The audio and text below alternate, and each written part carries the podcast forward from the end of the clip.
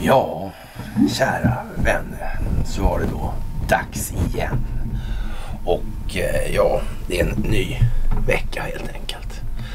Och eh, nya veckor, de plägar börja med eh, måndagar. Och de plägar dessutom vara mer dramatiska än tidigare veckor. Häpnadsväckande. Det händer grejer hela tiden nu. En fantastisk tid. Och det är det största folkbildningsprojektet i planetens historia, eller under planetens historia ska vi säga. Ja, och det baseras på en eh, stingoperation. Det är riggat alltihopa. Vad är det Kent säger? Allt är en konspiration. Mm. Vi eh, skriver den 25 juli 2022. Och eh, mm, då är det dags för ett måndags. Ja, fantastiskt.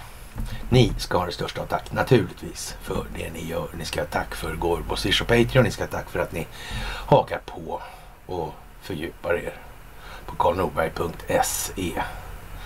Och ni ska ha tack för att ni följer telegramtjänster och underpoddar. Och tack för att ni hjälper till att dela Free People's Movement som insteg i det här. Det handlar om eh, upplysning. Det handlar om ledning till vidare upplysning och ledning. Det är det vi håller på med. Partipolitiken är död. Det vet den om i och för sig, men den förnekar det. Den sprattlar som en eh, zombie. Eller vad man ska uttrycka det. Det är så zombieapokalypsen. Sanna mina ord, jag blir alldeles tårögd av glädje. Ja, jag är så ledsen för att det blev som det blev. Och jag hade inte alls prognostiserat heller.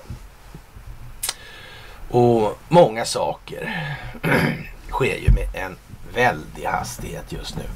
Och den här väldiga hastigheten, vad beror det på då?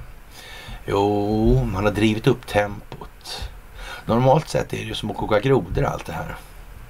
Man kokar liksom, ja, sakta. Man höjer temperaturen väldigt långsamt. Så ingen märker egentligen att vattnet bara blir varmare. Och så har det gått till. Så har det alltid gått till. Men när det här folkbildningsprojektet gick in i så att säga offensivskedet i och med Donald Trumps presidentskap. Då börjar man komprimera sekvenserna så att det skulle bli mer överskådlig tid. Minnet är tämligen kort. Och det är av en anledning som inte är särskilt smickrande för de som har hållit på med det här i förtroendeställningar. Nej, så är det. Och vi har ju sagt det att den här oh, konsekvensen och de här effekterna. Det kommer bli någon form av eh, misstroenden mot vissa yrkeskategorier, vissa typer av förehavanden. Mm. Och det kan bara ske genom att människor ser vad det är som har förevarit. Vad är det som har hänt egentligen? Varför? Med vilket syfte? Kan olika förlopp tänkas ha tagit vid? Mm. Så är det också. Och det är som sagt, det blir ju lite yvigt mellan varven nu på sina håll. Och det är väl inte så roligt kanske att ha pantat in sig i en eller annan åskådning. Samtidigt så är det så här också att man måste liksom eh, ja, laga lite, lite efter läge eller tala med bundersvis. Eller på, med bönder på bönders vis så alltså. Mm, möta folk där de finns lite grann. Och det är därför vi har de här underpoddarna till exempel. Det är måhända inte så mycket Rothschild egentligen, men det kanske, kanske kan förekomma där till och med. Det kanske det var lite överdrivet, men om ni förstår principen alltså. Mm. Det kan vara så att det här med vad för typ av system ska vi ha? Ja. Ja, om man inte ens begriper vad som är planer- problemet med det innevarande systemet då kanske man ska vara lite försiktig med vad är det man tänker sig förändra för någonting och varför. Mm. Det blir ju lite tokigt annars det med just det där varföret. Ja, det blir lite dumt kanske. Mm. Varför är det nödvändigt? Vilka kritiska samhällsinfrastrukturella funktioner ska egentligen kontrolleras av enskilda intressen?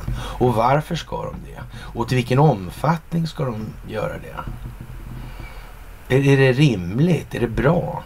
Hur kommer det sig att inte eh, partierna adresserar den frågan? Jaha, ja, ja. det är kommunism. Ja, ja. Men den där kommunismen, vem var det som stod, drog igång den här nu igen? Ja, men det var ju samma gäng, det var djupa staten det också. Ja, just det. Så var det ja. Mm. Man kan säga att det har gått rätt så långt när amerikanerna pratar om att nej, det handlar inte om USA det här egentligen. Alltså. Nej, det handlar om den djupa staten i USA. Och det samverkas med Xi Jinping. Det samverkas med Vladimir Putin. Det samverkas med Recep Tayyip Erdogan. Och den som gick på offensiven och startade det här så att säga i offentlighetens ljus mer. Det var alltså presidenten Donald Trump då. Mm. Ja, ja. USAs 45 president, ja. Mm. ja. Och nu har vi en resident i det här. Mm. Ja, spännande utveckling, spännande utveckling.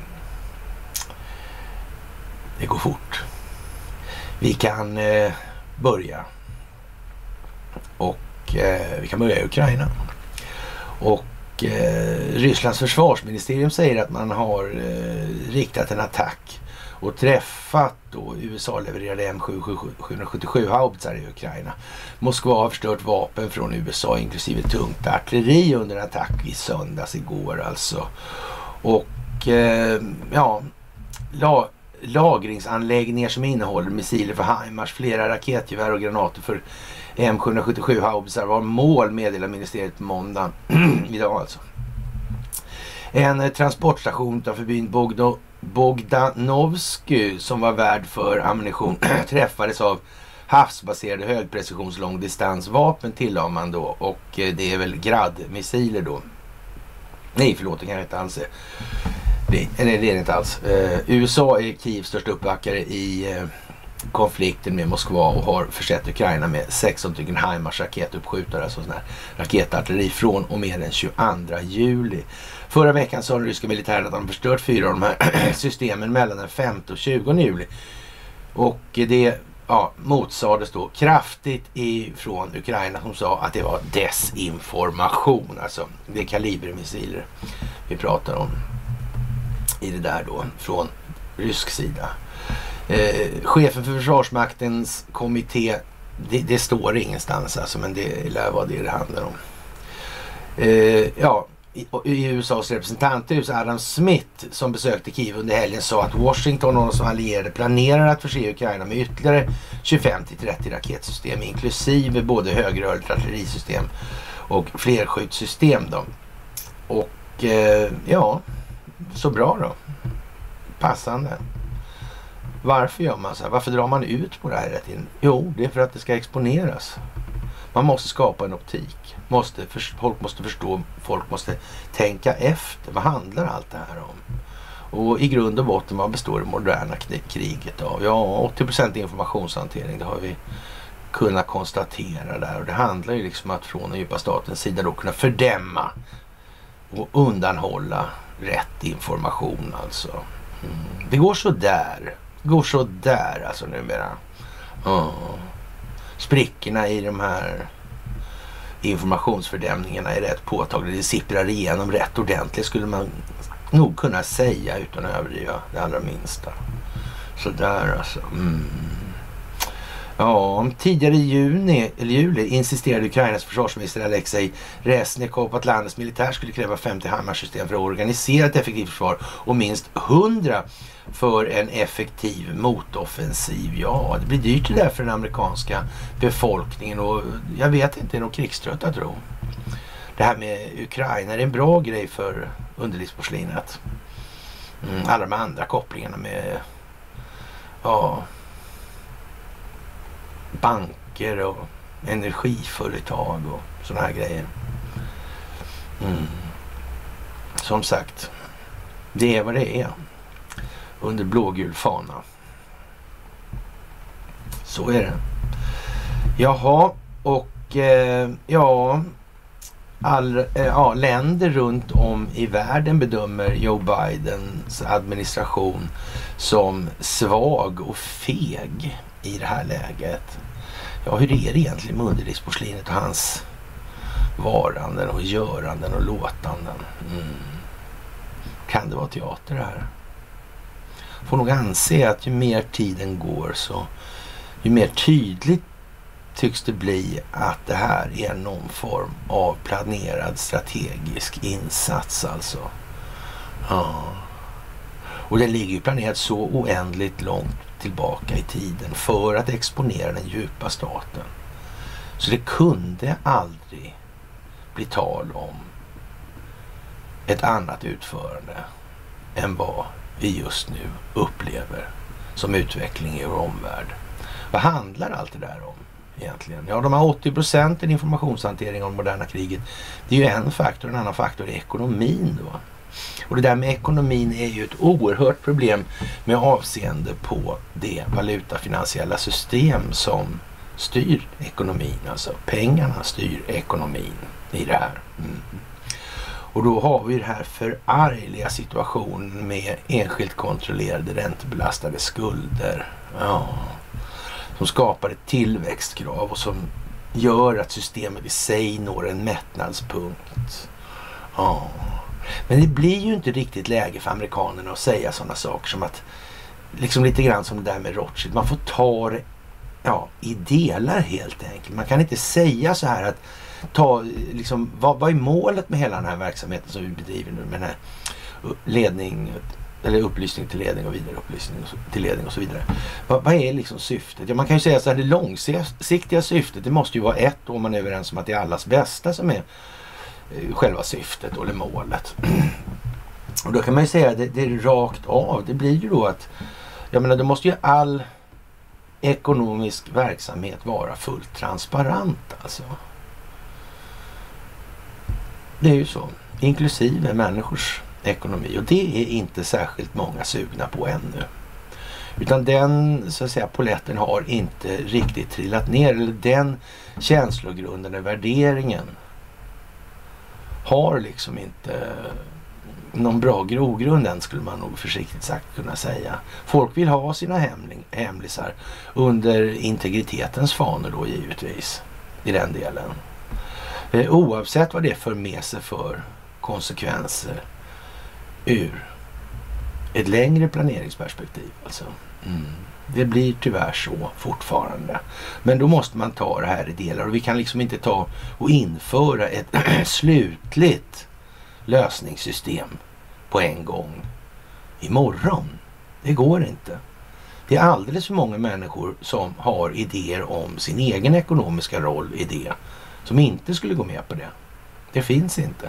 Men det är lika förbannat dit som strävan måste vara. Det måste vara det som är målet. Sen når vi naturligtvis knappast det.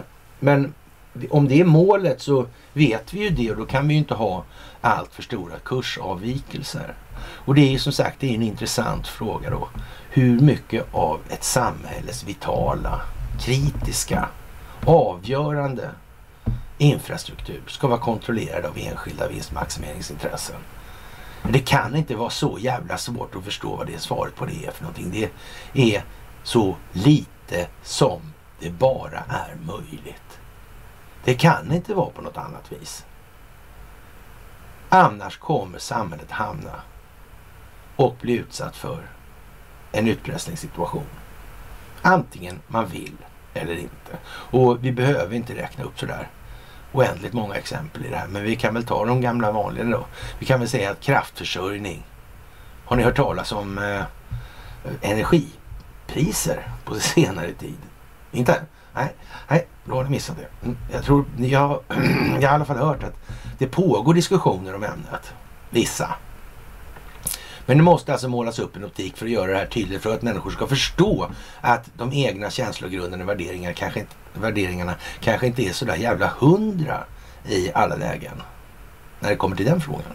Vi kan ta eh, ett annat exempel. Vi kan ta exemplet med ja, telekominfrastrukturen kanske. Skulle det kunna vara något? Mm. Kanske det skulle kunna vara. Det där med naturresursutvinningen från en geografisk yta som då eh, man eh, borde ha som grund för eller ha som konstitutionell grund för ett land. Mm. Man kan inte ha ett folk. Eh, då måste man tala om var folket börjar och var det slutar. All offentlig makt utgår ifrån folket. Vad börjar och slutar det här? Och vilka kriterier? När tillhör man och när tillhör man inte? Mm. Varför är det sådana tvetydigheter för? Vad beror det på? Varför de här glidningarna hela tiden språkligt sett? Varför har man gjort så? Ha, alltså, borde inte de här människorna som har skrivit de här lagarna och så, borde inte de ha liksom eh, alltså lyft sig lite? Känns det inte som att det hade varit ganska så lämpligt att så att säga ha de här begreppen fasta, huggna i sten. Lite grann som eh, den amerikanska konstitutionen. Mm. Mm. Gustav III han var en mycket stor anhängare och eh, till det amerikanska frihetskriget av någon anledning. Sen hade han sina sidor och så var han svensk. Mm. Så var det också. Men det låg trots allt med dåtidens mått ett skimmer över Gustavs dagar. Mm. Men man kan kanske inte begära så där himla mycket. Även om det var liksom någorlunda sen tid i alla fall. Det var ju snudd på 1800-tal alltså. Ja, det var ju märkligt det där alltså. Mm. Och som sagt, det här systemet är skuldmättat nu och det kollapsar. Och, och människor kan se att det här är fullkomligt orimligt. Nu går alltså drivmedelspriserna upp igen. Men oljepriset går väl inte upp? Nej, det gör det inte. Nej, det är konstigt det där. Mycket konstigt. Jaha, och eh, fattigdomen breder snart ut sig. Alltså risk för ekonomiskt armod. Ja, och, och vad är det som krävs då för att människor ska släppa hörnflaggan och komma in i matchen? Och inte bara sitta på läktaren och titta på, utan engagera sig för det här. Vad det är som ska göras. Ja. Alltså representativ eller representativa mandat ska man kanske säga. Men det här med ett partifiltersystem, alltså det kan ju gå bort så det räcker och blir över alltså. Det får vi nog eh, konstatera att där är det tvärstopp alltså. Mm.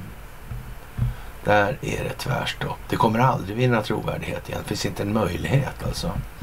Det är klart att finns det strukturer att infiltrera så är det naturligtvis mycket, mycket, mycket lättare.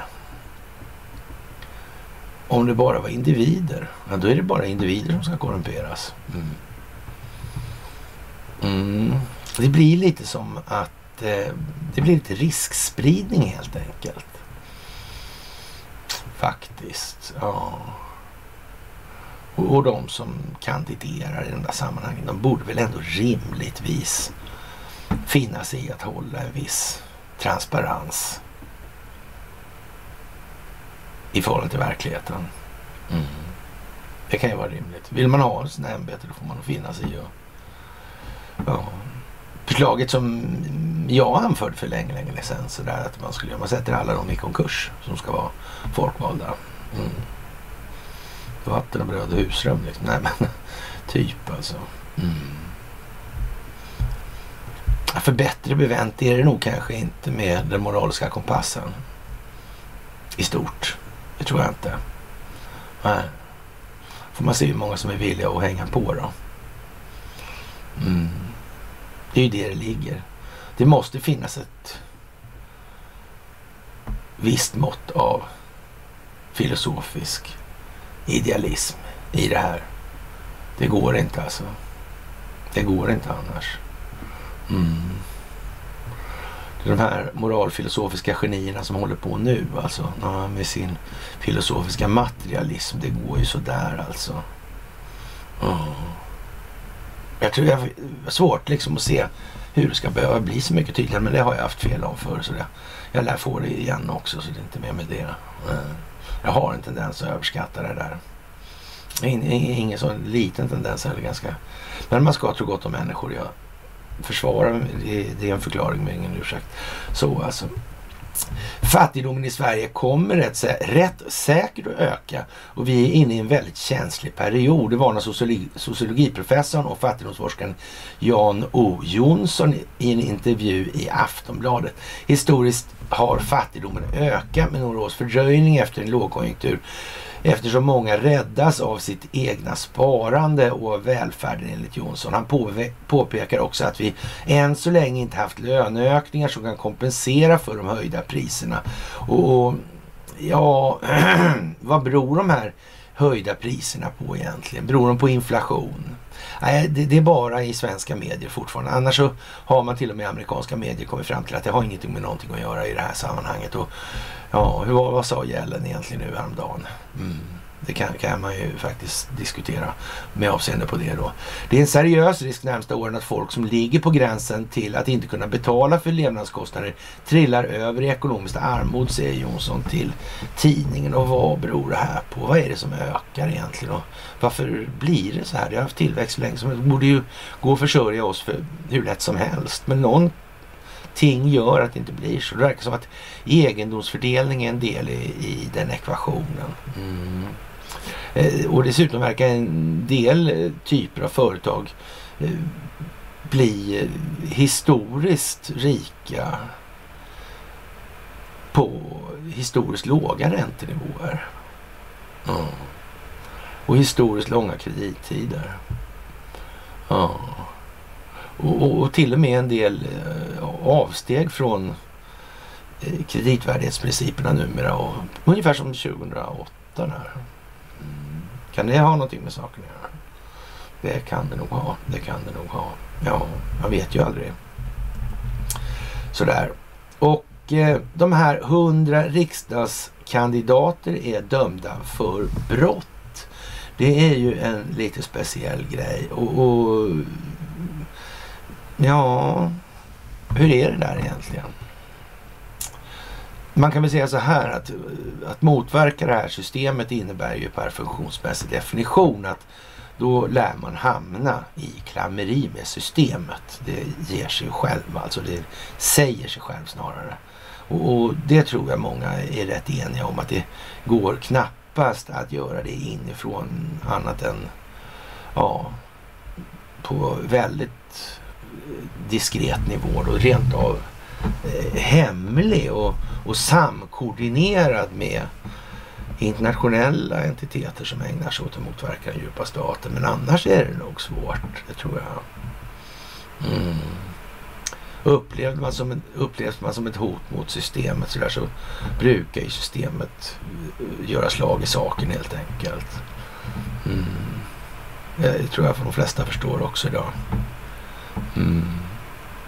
Det, det är bra att tänka på kanske. Man kanske inte är då offentliganställd och gör några sådana sensationella insatser. Det tror jag inte på. Uh, man, kan nog säga att har det inte hänt något på jobbet så har man nog inte varit så offentligt eller ofantligt kanske. Ja, avgörande i de sammanhangen. Det tror jag inte på. Nej. Nej. Ja, ja. Där kan man ju tänka sig lite grann. Och, och ja, hur är det där egentligen? Och vilka blir dömda då i det här systemet för saker? Mm. Ja. Det är ju som det är liksom. Faktiskt. Ja, ja. Jaha, och eh, Starlink utökar täckningsområdet över Sverige passande nog så här i tider. Och, och SpaceX som eh, SpaceX-tjänsten Starlink som till, tillhandahåller bredbandsuppkopplingen via satelliter finns sedan, sedan en tid tillbaka i Sverige och nu har man utökat täckningen över Sverige till att omfatta mer än bara de allra sydligaste delarna rapporterar Feber. Ja, Starlink har nu täckning i Sverige upp till Karlstad, Örebro och Stockholm. Tidigare sträcktes täckningsområdet endast till Halmstad, Växjö och Gotlands sydspets. Alltså nu kommer fler Starlink-satelliter har nu dessutom skjutits upp och fler är på väg att skjutas upp då. Och det där kan man ju säga är lite förargligt för de som kontrollerar telekominfrastrukturen alltså. Mm. Det kan man säga. Det kan man säga ja. Faktiskt. Jaha, och eh, i dagens juridik idag så står det så här. Yrk, åklagarna yrkar på längre straff för ex-advokater. Och, och det här med advokaternas roll och, i förhållande till vad som sker nu i vår omvärld och som också börjat ske här i Sverige. Vi pratade ju den förra gången, det där är den största förtroendekrisen någonsin för advokatyrskrået där. Mm. Ja, hur fan blir det här egentligen? Mm. Ja, vi undrar ju, vi är oblygt här nu om det kan finnas vissa analogier i kikaren här. Alltså vad tar sikte på någonting. Alltså, åklagare Eva-Marie Häggkvist har överklagat den fällande domen om de två ex-advokaterna Ekrem Günger och Amir Amdoni och yrkat att de även ska dömas för skyddande av brottsling och få längre fängelsestraff. Enligt Häggkvist är tingsrättens tolkning av den aktuella bestämmelsen inte riktig. Nyligen dömdes två, de två ex-advokaterna Ekrem Günger och eh, Amir Abdoni till sex respektive fyra års fängelse av Södertörns tingsrätt. Günger dömdes för förberedelse till mord med friades från åtalspunkterna som rörde grovt skyddande av brottsling i två fall samt medhjälp till synnerligen grovt narkotikabrott. Amdoni dömdes för brott mot yppandeförbud och medhjälp till synnerligen grovt narkotikabrott men friades även han från åtalspunkterna stod åtal för grovt skyddande av brottsling. De båda exadvokaternas försvar tidigare uppgett att de kommer att överklaga domen. När det gäller åtalade om skyddande av brottsling konstaterar tingsrätten att det måste finnas en person som gjort sig skyldig till det brott som den åtalade påstods skydda. I praktiken är det inte juridiskt möjligt enligt tingsrättens bedömning att döma någon för skyddande av brottsling om det inte vid samma rättegång eller tidigare har fastställt, fastställts att ett brott är begånget, sade lagmannen och rättens ordförande Eva-Lena Norgren i ett pressmeddelande i samband med domen. Ja, nu har åklagare Eva-Marie Häggkvist inkommit med ett överklagande av domen som rör de här delarna. I överklagande yrkar hon då att Günger ska dömas för ett eh, fall av grovt skyddande av brottsling och ett fall av medhjälp till grovt skyddande av brottsling. Hon yrkar också på att Amir Abdoni ska dömas för ett fall av skydd, grovt skyddande av brottsling. Hon yrkar dessutom på att båda ska dömas till längre fängelsestraff. Häggkvist skriver i överklagandet att tingsrättens tolkning av bestämmelsen avseende skyddande av brottsling inte är riktig. Det bör vara tillräckligt att det är bevisat att ett brott är begånget och att åtgärden i det här fallet att lämna sekretessbelagd information från förundersökningen till en eller flera personer motverkar att brottet beivras, skriver hon i överklagandet. Vad handlar det här om egentligen? Det handlar om det svenska rättssystemet. Och det går ju inte, naturligtvis inte, att få det här liksom, den här skutan på skutan Svea då, på rätt köl. Ja, utan att det liksom... Ja, vi måste ju ha någonting kvar att hålla fast i, i det här. Och sen får man ju så att säga lag efter läge efterhand som tiden medger det. Nu är inte den tiden att komma med slutliga lösningar. Inte ens ur det perspektivet, alltså det juridiska perspektivet. Vi måste ha någonting att hålla fast vid. Så. Mm. Det går inte bara att kliva över och sitta, det går inte heller att sitta och hoppas på att amerikansk militär lagstiftning ska kliva, även om den så att säga finns där i bakgrunden hela tiden nu. Så måste vi ju så att säga för att minska ambitionerna för att ja, ta högafflarna helt enkelt. För det är ingen bra lösning. Uppvigling, det är någonting man får se upp med i de här sammanhangen. Det är helt säkert. Och om det nu är så att ett fåtal svenskar på brutalt vis har lagt sig i Kinas inre angelägenheter så kan man nog livligt föreställa sig att det här fåtalet svenskar och deras ja, kohorter då eh, även skulle kunna tänka sig ambitionen att destabilisera på annat håll lite närmare hembygden så att säga. Mm. Ja, sådär. Och det är naturligtvis speciellt det här. Det är det. Och, och, kan det vara så att eh, det även kan ha bäring på andra advokaters förehavanden och göranden och låtande i det här? Kan det vara bra att man har så att säga några prejudicerande fall inför vad som komma skall. Den här jordens största folkbildningsprojekt, alltså baserat på Sting operation, den har alltså inte till någon liten del byggts med hänsyn taget till då spatialdata och geofencing. Alltså man har mätt telefoners verksamhet och förehavanden och placering geografiskt. Minutiöst, eller vad kan man inte säga heller naturligtvis. Ja, i realtid alltså. Mm. Och då kan ju det här bli väldigt annorlunda vad det lider. Mm. Och, och, det som inte kan hanteras på hemma kan ju inte skicka alla till USA eller motsvarande. Så. Eller om man nu väljer att ha en liten filial där kanske, det vet man ju inte. Mm. Det kanske man vet visst, men ändå. Ja, ja, ja. Det är speciellt det där, det måste man ju säga. Det måste man säga. Det kommer att bli väldigt annorlunda.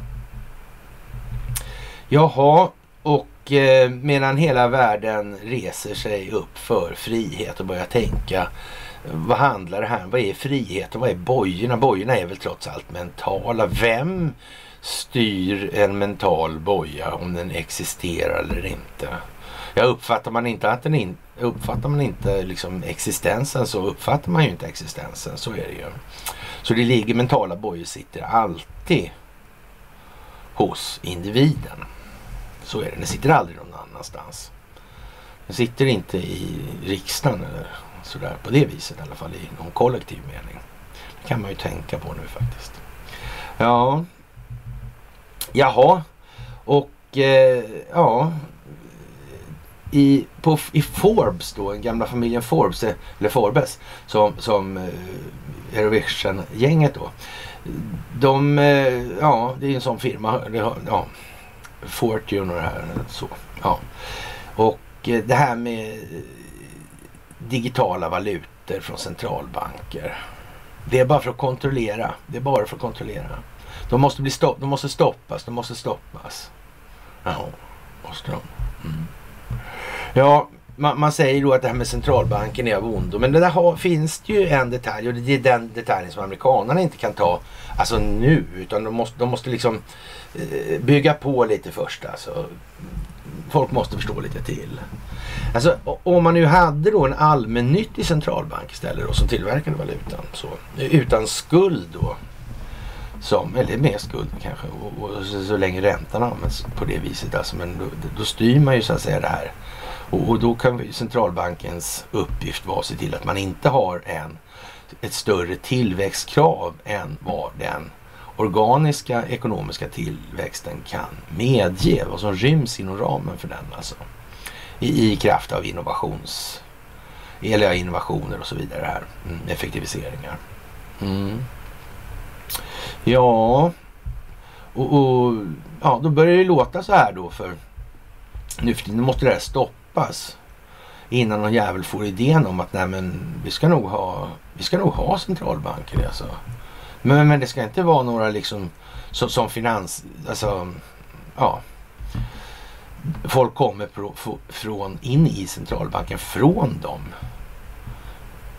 fyra storbankerna till exempel. Så kan det ju inte vara. Nej. Nej. Och så vidare och så vidare och så vidare. Mm. Och då kan det ju behövas då initialt och under en övergångsperiod att man får väl säga då liksom att ja men vi ska ha guld där. Då, så, så har man guld en stund då eller vad man ska kalla det för. Men det kan inte vara så att man håller på med det särskilt länge för fortfarande gäller ju det här gamla liksom. Och det är ju fortfarande ett tillväxtkrav då i det där. Nu är ju som sagt det här med tillväxten är också ska ställas ur perspektivet av en, den enskilda nyttans roll i sammanhanget. Jag menar förr var väl då förnöjsamheten något mer blygsam ur det materiella perspektivet. Nu är det ju inte riktigt, riktigt samma konsumtionsgrad längre. Nej, eller som samma konsumtionsbenägenhet ska vi väl snarare säga. Det får man ju tänka lite på nu här, här i vad som kommer. Ja, det där med allmännytta, det låter som sagt lite för kommunistiskt för att vara bra alltså. Kina förbereder sig på allvar inför ett eventuellt eh, ja, besök av eh, Nancy Fancy, liksom Pansy. Eh, ja, för det amerikanska, eller av det amerikanska representanthuset talman Nancy Pelosi i Taiwan rapporterar Blomberg. Och Kina upprepade gånger klargjort vår sin allvarliga oro över talman Pelosis potentiella besök i Taiwan och eh, deras starka motstånd mot besöket då. Och det här säger kinesiska UDs talesperson Zhao Lian. Kommentarerna fälls som svar på en Financial, Financial Times rapport om att Kina via diplomatiska kanaler har uttalat betydligt starkare hot mot USA än tidigare efter uppgifterna om ett besök alltså. Ja, och, och, som sagt, det måste skramlas lite nu. Folk måste upp på tå. Det duger inte liksom att sitta och gno, eller gnyla över energipriserna och det tyvärr så är det ju en del idioter som tror att det ska räcka med 17 spänn på dieseln så kommer folk fatta något. Och, och då, då blir, kommer det ju aldrig hända något om, om, man tar till de åtgärderna och tror det ska bli någon förändring. Det kommer ju inte hända naturligtvis. Man, man måste ju strama åt det här big time.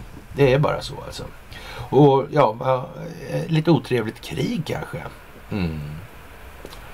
Och, och, den rapportering från så att säga, instabila zoner eller regioner måste naturligtvis, ja, man får då förhållas helt enkelt. Det har dött miljarder människor. Mm. Sådär. Hur det är egentligen, det vet vi ju inte, men vi vet att 80 procent av det moderna av det moderna kriget är informationshantering och, och det första offret i krig är alltid sanningen som beskrivning av verkligheten. Alltså. Mm. Det är det första offret. Mm. Och vem riktar sig det här mot då? Ja, det är dit medierna riktar sig. Och Aftonbladet, Expressen, Dagens Nyheter och Svenska Dagbladet, de har ingen stor läsarkrets i Ryssland eller USA. Det är bara så. Det måste man också tänka på i det här. Mm. Det måste man tänka. Man måste komma ihåg det nu helt enkelt. Ja. Jaha, Kinas militär blir allt mer aggressiv alltså. Och den kinesiska militären har blivit allt mer farlig och aggressiv de senaste fem åren uppger USAs högste militärbefälhavare Mark Milley. Eh, ja, antal interaktioner mellan kinesiska, amerikanska eller USA-allierade länders militär har blivit allt fler i Stilla havsregionen uppe Milley under besök i området. Ja, Kina har de senaste åren gjort insatser för att öka sin närvaro och inflytelse i Sverige i Stilla havet och USA ser dem som det huvudsakliga säkerhetshotet på lång sikt. Millers resa i den indopacifiska eh, Stilla havet och Indiska oceanen alltså, kommer att avslutas i Australien i veckan med ett möte med regionens överbefälhavare för att diskutera det växande kinesiska hotet.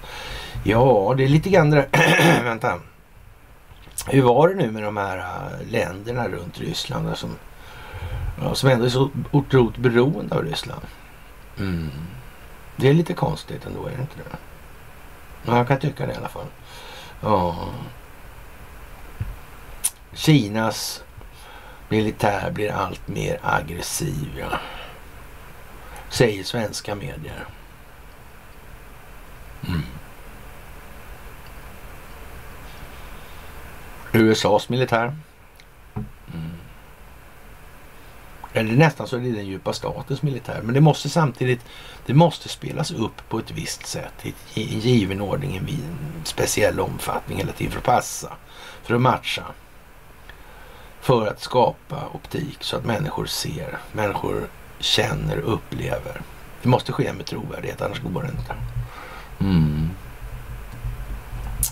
Planerar USA att byta ut Serbiens regering? Serbiens inrikesminister Alexander Vulin sa tidigare att en av världens största underrättelsetjänster planerar på att starta en kampanj för att misskreditera honom på grund av hans ståndpunkt i relationerna med Ryssland och Kina.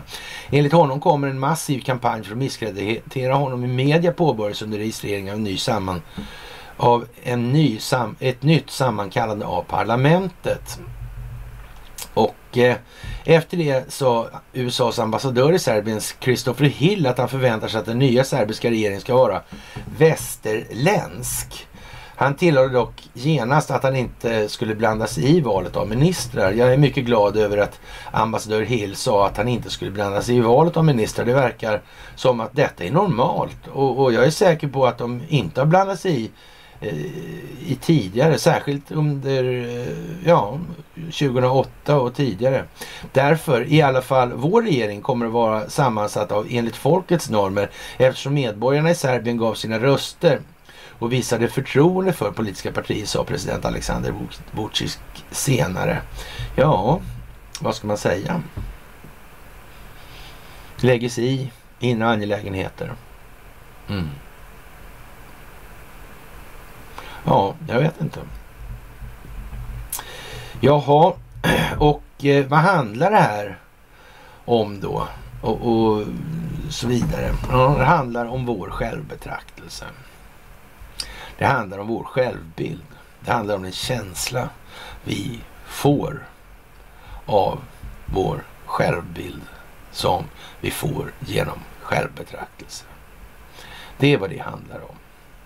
Det utgör grunden i oss själva. Det är vår själ. Fullt med ögonblicksbilder över tiden. Själen är dynamiken. Mm. Rörelsen, förändringen. Den förändras hela tiden. Frågan är till var? Eller till vad? Ja, det här är ganska så bra. Och faktiskt tänka lite på. Och lustigt nog så har då Svenska Dagbladet idag en artikel, boken som inte önskar lära oss någonting alls. Vad är det för konstig bok? Men det här med självbetraktelse är en enskild företeelse. Det är ingenting som man kan göra tillsammans med någon annan.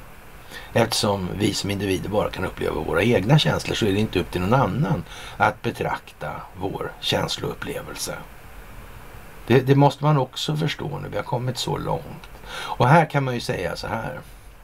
I, i den meningen så är det väldigt, väldigt många av, om vi ska säga då alternativ eller vaken, nej inte vaken, det låter för jävla dumt alltså.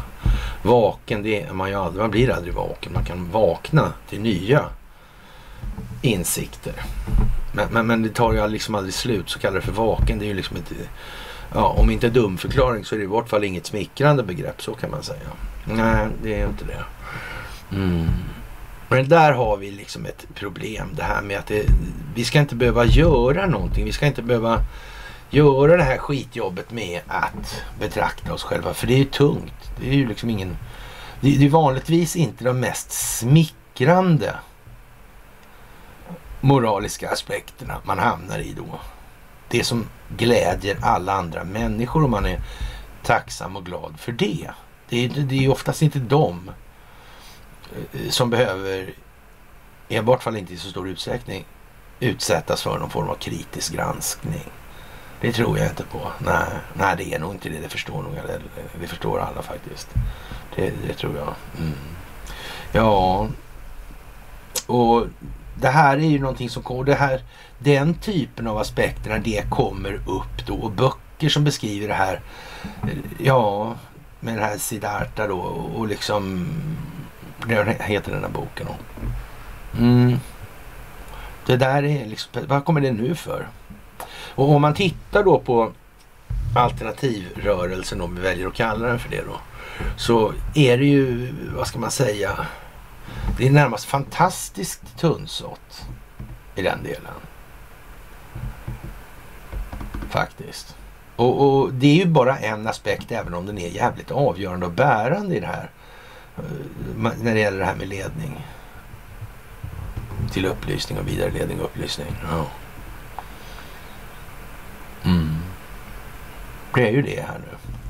Och, och ja, det, det, det, är många som eh, så att säga vill göra det lätt för sig och det finns något annat. Det finns en dimension som kommer. Vi går upp i ett högre energikaos eller högre energinivå och så vidare. Och sen behöver man inte göra det här skitjobbet med att betrakta sig själv liksom och se att egots roll över tiden, alltså i självet då, har förändrats och kanske tagit, så egot har tagit överhanden då. Det är yin och yang-fälten då kanske till exempel. Det svarta blir mycket större. Det är obalans i det här. Och de här mm, motfärgade punkterna de förändras också i det här. Mm. Det kan vara så illa så hela eh, ja, modellen kapsejsar. Så skevt kan det bli alltså. Mm. Man måste börja tänka på de här sakerna nu och man kan inte låta det kommer inte att fixa sig. Har vi inte förändrat oss själva som individer i tillräcklig utsträckning och omfattning så kommer det här bli dåligt helt enkelt. Det är bara det. Det finns inte så mycket annat att ge på längre. Vi kan inte köra vidare med det här systemet. Det håller inte. Folk, för, folk har förstått för mycket för att det här ska kunna fortsätta. Det är redan för sent. Och det, det havererar ju på aritmetiska grunder, alltså på grundläggande matematik helt enkelt. Mm. Så, ja. Och här skriver man alltså eh, det här är något som speglas i romanens tillkomsthistoria som Hesse skrev då första hälften av redan 1920 men efter de fyra första kapitlen tog det stopp.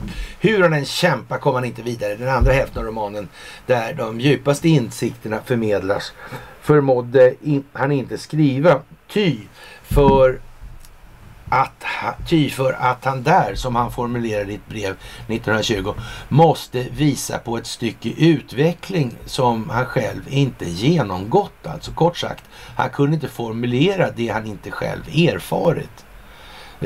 Det är liksom exakt det jag sitter här och beskriver alltså. Och när det här kommer i Svenska Dagbladet nu alltså, då, då måste man se det lite som en tidsmarkör i, i sammanhanget. Det är någon som koordinerar det här. Det är någon som gör det här med ett syfte, med ett uppsåt. Det är inte att konservera det innevarande systemet. Det är helt uppenbart. För den typen av, om vi ska säga intellektuellt tankegods, det hör inte samband med, eller har inget samband med det här systemet ur något annat perspektiv än frånvaroperspektivet möjligen då, kan vi väl säga då. Räddningen kom genom ökad självkännedom och introspektion. I maj 1921 när arbetet med Siddhartha länge legat i träda söktes Hesse till Zürich och Carl Gustav Jung. Eh, Hesse var redan bekant med den analytiska psykologins fader och uppskattade hans arbete. Den terapi han nu påbörjade verkar ha löst något, förlöst honom något i honom. I ett brev återgivet i Hans Levanders biografi skriver Hesse, hos Jung upptäcker jag för närvarande eh, upplever jag för närvarande eftersom jag befinner mig i en svår, ofta knappast uthärdlig levnadssituation. Den grundligt omskakande analysen den tränger genom märg och ben och gör ont, men det hjälper. Alltså. Och, och, jag har väl under rätt lång tid vetat att vi kommer hamna här där vi är nu. Exakt så. Och, och, och jag har anat en, hel, anat, ja, en, en del andra saker också. Och, och jag ju liksom gjorde det här i alla fall från början så det skulle vara gjort. Och nu finns alla de här artiklarna på bloggen då, till exempel. Det finns hur många som helst i den meningen. Alltså som beskriver precis det här alltså. Och eh, ja, Huruvida det var med möte med Jung som satte Hesse i stånd att avsluta sitt art är omöjligt att säga. Det var inte förrän i mars 22 som Hesse på allvar återupptog arbetet med boken och ganska snabbt avslutade den. Men eh, det är inte en långsökt tanke att analysen hos Jung var en bidragande orsak och det är klart att eh, ja, ledning till vidare ledning, upplysning och så vidare. Men ledning till vidare ledning, det börjar alltså med självledningen. Det kan skapa en tanke. Eh, ett uttryck blir ett intryck. Och, och, och, det går ju aldrig riktigt att säga hur mottagarsidan, Eh, alltså transmitteringen då, det är en sak att skicka iväg. Man har ju en avsikt, men man vet ju aldrig riktigt hur mottagaren är konstituerad till fullo. Det vet man ju faktiskt inte. Och en sak är helt säker, att det finns inte två likadana. Alla är unika individer, alltså odelbara individ. Så. Annars hade det inte hetat individ ens faktiskt. Ja, och eh, det, det, här är ju en, för det centrala figur som dyker upp i bokens andra del, färgkarlen Vasuveda, är en snudd på övertydlig representation av den jungianska arketypen, den gamle vise mannen, eller vise gamle mannen. Var Vasuveda lär sig Siddhartha helt enkelt lyssnandets konst, alltså det är mottagardelen, eller mottagarsidan i det här alltså. Mm, det, så. Jaha, Eh, vad är det då för vishet som denne Vasuveda pekar på? Jo, det är just enhetens vishet. En vishet som Vasuveda inte kan förmedla till Siddhartha med ord, men som han hjälper honom att erfara. Vasuveda har levt större delen av sitt liv vid och med floden. Han har lärt sig att lyssna till dess röst. Röst. Vad Vasuveda lär Siddhartha är helt enkelt lyssnandets konst. Ännu en terapeutisk insikt. I bokens kanske mest centrala scen hör till slut Siddhartha vad floden har att säga. Han hör till en början hur den innehåller alla världens röster, Längtandes, klagan och vetandes jubel, vredens utbrott och dödskampens stönanden. Men så inser han, man ska inte lyssna på de enskilda rösterna var för sig. Man måste lyssna till dem alla tillsammans. Och när han gör det hör han hur hela, värld, hela den väldiga kören av röster eh, så till synes disparata och utan relation till varandra tillsammans sjunger den hinduiska traditionens allra heligaste stavelse Aum. Ja, som enter ungefär alltså, skulle man väl kunna säga om man var lite fräck då.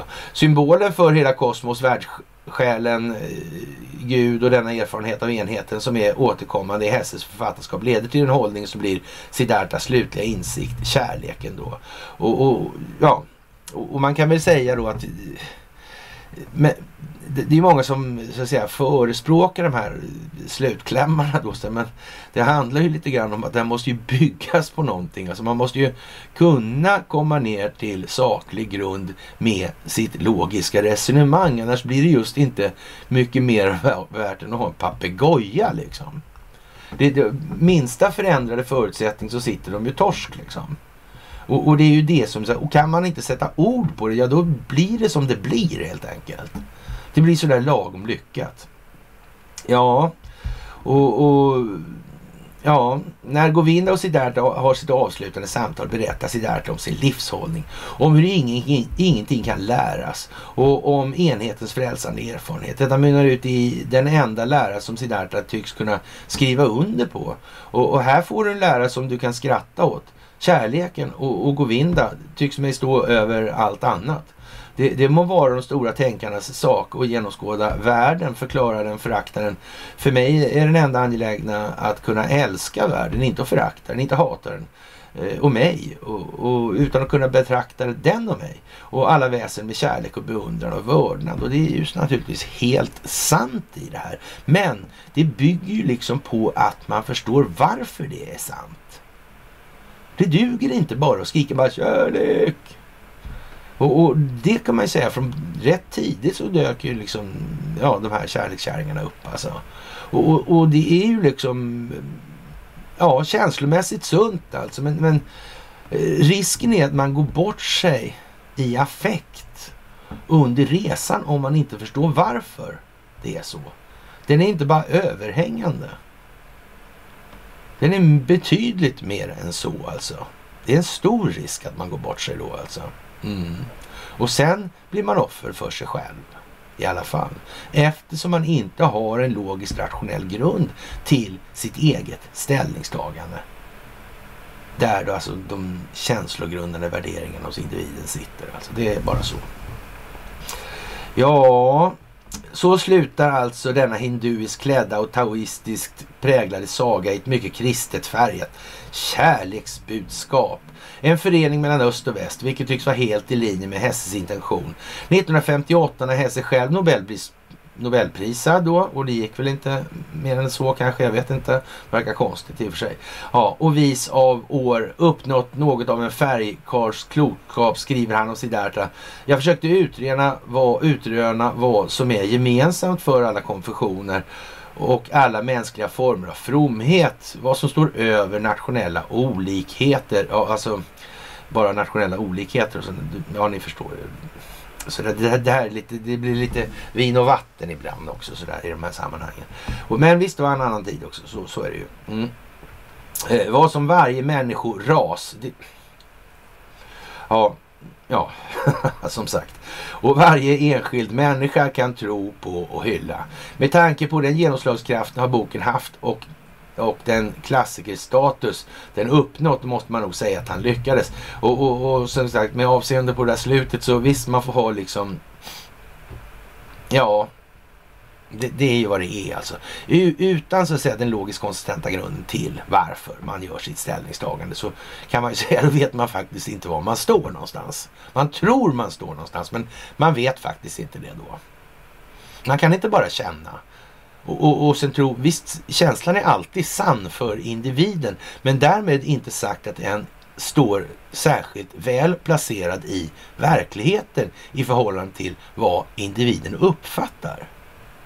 Det, det brukar inte sällan finnas en viss deviation där, för att inte säga eh, påfallande ofta helt enkelt. Eh, det är ungefär eh, lika vanligt som att människan inte är Gud utan möjligen kan uttryckas vara en del av Gud i de här sammanhangen. Och det, det kan ju vara lite bra att, att, minnas i de här sammanhangen och, och jag, jag, tror att många och, och i vad som kommer nu upplever ett väldigt stort behov av den här typen av frågor. Därför kände jag ju i alla fall från början då, att, och det känner jag fortfarande i och för sig, att det här är ju en del som vi måste och, ja, så att säga, hantera mycket. Och, och, ja, det är viktigt helt enkelt. Jaha, och eh, ja, Svenska Dagbladet tycker numera att eh, Vladimir Putin är ett större hot mot USA än vad Hitler var. Och, och, det vet inte jag om det så här i början på veckan kunde bli så mycket mer eh, tragikomiskt eller jag vet inte vad jag ska kalla det för. Ja, eftersom världen genom tidernas största, eftersom genom största folkbildningsprojekt faktiskt kräver en viss strategisk framförhållning så ja, punkt, punkt, punkt. Ja, i över sex år har personen bakom Panamaläckan hållit sin identitet hemlig. Ja, den där alltså. Någon kom ju med läckarna. Nu får Rysslands krig, den anonyma den anonyma uppgifts, uppgiftslämnaren att för första gången ställa upp på en intervju. Jag måste nog vänta med att berätta vem jag är tills jag ligger på dödsbädden, säger källan till Der Spiegel då som tydligen har fått träffa vederbörande, i alla fall kontakt med vederbörande då. Eh, ja, vem det nu kan vara. Ja, ja. Mm. Ja, ja, ja. Politiker och världsledare fick avgå efter Panama-dokumenten publicerades 2016. Det enorma materialet på 2,6 terabyte totalt 11,5 miljoner hemliga dokument inklusive miljontals mejl läcktes till två reportrar på det eh, tyska Süddeutsche Zeitung 2015. Journalisterna som nu båda jobbar på Der Spiegel delade materialet till med det internationella journalistnät, journalistnätverket ICIJ. Ett år senare drygt då publicerades materialet och publiceringarna fick stora konsekvenser bland annat lättare delade Islands premiärminister Sigmund David Gunnlaugsson och Pakistans premiärminister Nawaz Sharif tvingades avgå. Men personen vars handlingar ledde fram till avslöjandet har hittills hållit sig eh, tyst alltså. Nu har de två journalisterna som först undersökte materialet fått en unik intervju med personen som kallade sig John eh, Doe. Ja, ja. Bland annat berättar personen om rädslan för att mördas av den ryska staten. Mm, ja. Det är en risk som jag lever med, men den ryska staten har uttryckt att de vill se mig dö, säger eh, personen till det Spiegel. Och, och, och det verkar ju eh, en sån grej som ryska staten uttrycker ofta, särskilt ofta dessutom, speciellt på eh, tisdagar efter klockan 14.30 tror jag det är de brukar uttrycka som sånt i plenum alltså. Ja, det kan vara så alltså. Mm. Och det här är ju naturligtvis inte meningen att man ska ta det för det. Och liksom, att man ska förstå vad det här egentligen står mellan rader. alltså det kontextuella. Man ska inte, det, det är inte det som är meningen alltså. Eh, eh, eh. Ja, ja, det är en risk som jag lever med. Den ryska staten har alltså uttryckt det här säger då han, den här personen. Ja. Anledningen till att personen valt att ställa upp på en intervju nu är att han, hen, anser att världsläget har blivit allvarligt instabilt. Fascism och auktori, auktoritarianism. Jaha, man ska, ja, visst, okej, okay, vi säger så. Ja, sprider sig globalt från Kina till Ryssland, till Brasilien, till Filippinerna, men särskilt nu i USA.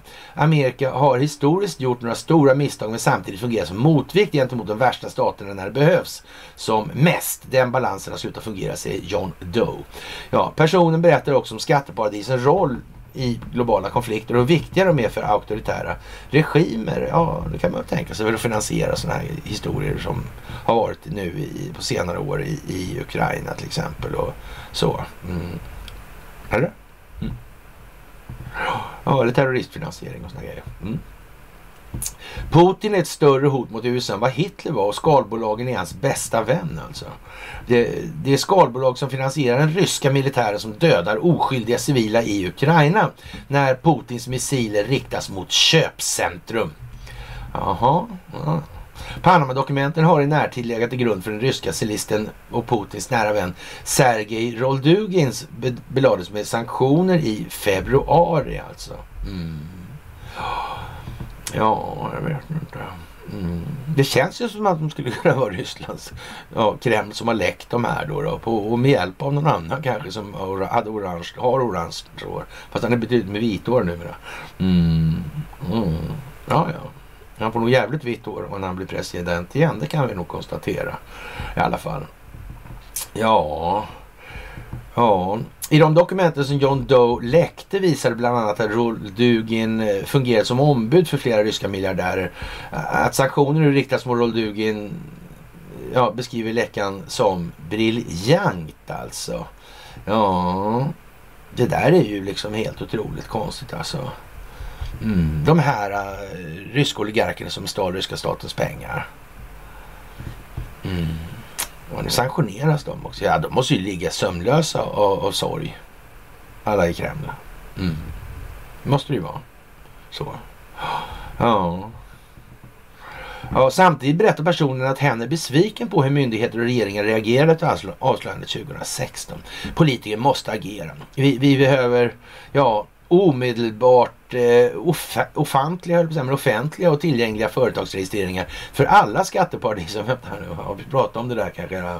Det var någon som fick insyn i dem i samband med något gifte. Nej, nej, jag minns inte det där kanske. Det var det faktiskt. Ja, ja, ja företag för alla skatteparadisen. Och, och från brittiska Jungfruöarna till Angilla, till Seychellerna, till La Labuan, till Delaware, New Sweden. Nej men vad konstigt. Vad är det här för konstig artikel? Vad är det här för konstig artikel har ni sett? Svenska Dagbladet idag. Nej men vad märkligt. Det går ju att läsa in massa saker där. Utan allt för vidlyftig fantasi också. Man kan bara nästan se det rakt av. Oj, oj, oj, oj, oj, oj. Snart kommer till och med... Ja, det ska vi inte tro att stjärnan... Ja, han förstår nog vad vi säger, men... Mm. Man kan säga att nu är det nog inte så roligt på alla ja, håll. Nej, det är det inte. Det kunde de ha tänkt på lite tidigare kanske. De kom inte undan. Fan också, vilken otur. Tur rena omständigheter kommer till förberedelse. Ja. Jaha. Men de har otur. Ja, ja, det har de i och för sig. Det har de. Ja, det där är helt otroligt faktiskt. Nej, men det är roligt. Det måste man säga. Ja, och eh, ja, ja, ryska utrikesministern ta, ja, utrikesministeriets taleskvinna Maria Sakarova sa häromdagen att Johnson tycks visa att han gillar orimliga bränslepriser och att tankning är endast till för himmelska varelser. Engelsk humor sa hon mitt i det förvärrade världsenergikrisen som delvis orsakades av västerländska sanktioner mot Ryssland. Ja, man, man får väl säga så här att Boris han vet hur man spelar för att vinna i det här. Absolut alltså. Och nu har ju inte han är ju kvar så att säga ja, så länge tills som han valt en ny då i Torres då. Men, men ja, det, det kan ju semester och såna här grejer nu och det är ju ingen som vill gå från semestern och nu kan man väl säga att det är ambitionen att kliva tillbaka från semestern då i, i det här läget när rätt så många fler har börjat förstå att framtiden eh, ser inte längre ut som man tidigare såg den. Den ser ut på något helt annat vis och det kommer bli på ett helt annat sätt helt enkelt. Utvecklingen har den riktning den har och det eh, synes inte vara möjligt att påverka i någon stor omfattning och utsträckning. Nej, det tror jag inte. Jaha, på lördagen twittrade Boris Johnson ut en video som visar honom i fullt kamouflageuniform då han testar olika vapen inklusive en, en ja, ett pansarvärns eller PV-gevär då alltså. Ja, och ett, en granatmaskin, ett granatmaskingevär då. Han ses också kasta en granat alltså. De, han besökte den här veckan ukrainska trupper som tränas av brittiska väpnade styrkor i North Yorkshire. Alltså det måste ju vara jättebra tycker alla då fast alla bara fan dumt och sådär. Ja, ja. Jaha, han sa, det sa han i alla fall och tillade i videon att han har träffat några av de 400 ukrainska trupperna som tränas av brittiska styrkor eh, som en del av ett eh, stort initiativ. Alltså. Programmet som tillkännagavs under Johnsons besök i Kiev förra månaden tillhandahåller utbildning till upp till 10 000 soldater då under de kommande månaderna. Storbritanniens militära stöd till Ukraina har redan uppgått till 2,3 miljarder pund alltså. Och eh, ja, och inkluderar, eh, sa Johnson då, 6 900 PV-skott eller pa pansarskott då och 120 ja, pansarfordon då. Ja, Moskva har varnat västvärlden för att skicka vapen till Ukraina och sagt att det bara skulle förlänga konflikterna. Så i videon hyllade Johnson de ukrainska soldaternas mod och hjältemod och ropade ära åt Ukraina. ja, ja, ja på ukrainska till trupperna för han kanske kunde det också. Jag vet inte men det skulle inte förvåna. Förra veckan deltog premiärministern i demonstrationsflygning vid RAFs Koningsby i Lincolnshire i England. Då. En video som släpps av regeringen visades Johnson vid kontrollerna på ett Typhoon stridsflygplan som ger tummen upp till eh, två ja, air to air då, alltså lufttankningsplan alltså. Mm. Och det här är ju lite fantastiskt alltså. Det måste man säga. Och, och, jag tror jag ska läsa en liten eh, vers av, av Wahlberg där. Alltså. Boris vet att spela för att vinna. På vad, på vem och vilka. Han eh, satsar kanske syns först i spelets sista timma. För på vilken sida han lojalitet och hjärta verkligen brinna, eller hans lojalitet och hjärta verkligen brinna, behöver många i detta läge sig påminna. Men så är det ju. Nu gäller det att tänka till alltså. Inte ta första bästa. Sådär. Det här är inte banalt. Det här handlar om optik. Det handlar om reflexiv kontroll. Och det är kanske inte i det här skedet man ska greppa. Det kanske inte i det här läget man ska säga det blir guld, det blir silver, det blir lite krypto, det blir bla bla bla liksom. Men man kanske måste det för att få med dem på vagnen. Det är inte i det här läget en fråga om att ge folk falska förhoppningar. Det är i det här läget att bedriva strategisk planering i den reflexiva kontrollen som metod för upplysning till vidare ledning och upplysning. Det här måste gå in i huvudet på folk nu. Och det är väl därför vi finns med den här kanalen till exempel. Det är inte vår roll att sprida det här till den breda massan. Att sitta och rapa upp gång efter annan vad vi redan har sagt 10 000 gånger. Det finns ju redan, det finns rätt många videoklipp kan man säga. Jag är helt säker på det. På mig som sitter och säger det här och berättar det här. Mm. Och det mest komiska det är att tar man e-, e-, ett mysklipp för, från ett antal år tillbaka. Ja, hur låter det då? Det låter exakt likadant. Exakt likadant. Om man tar för tio år sedan.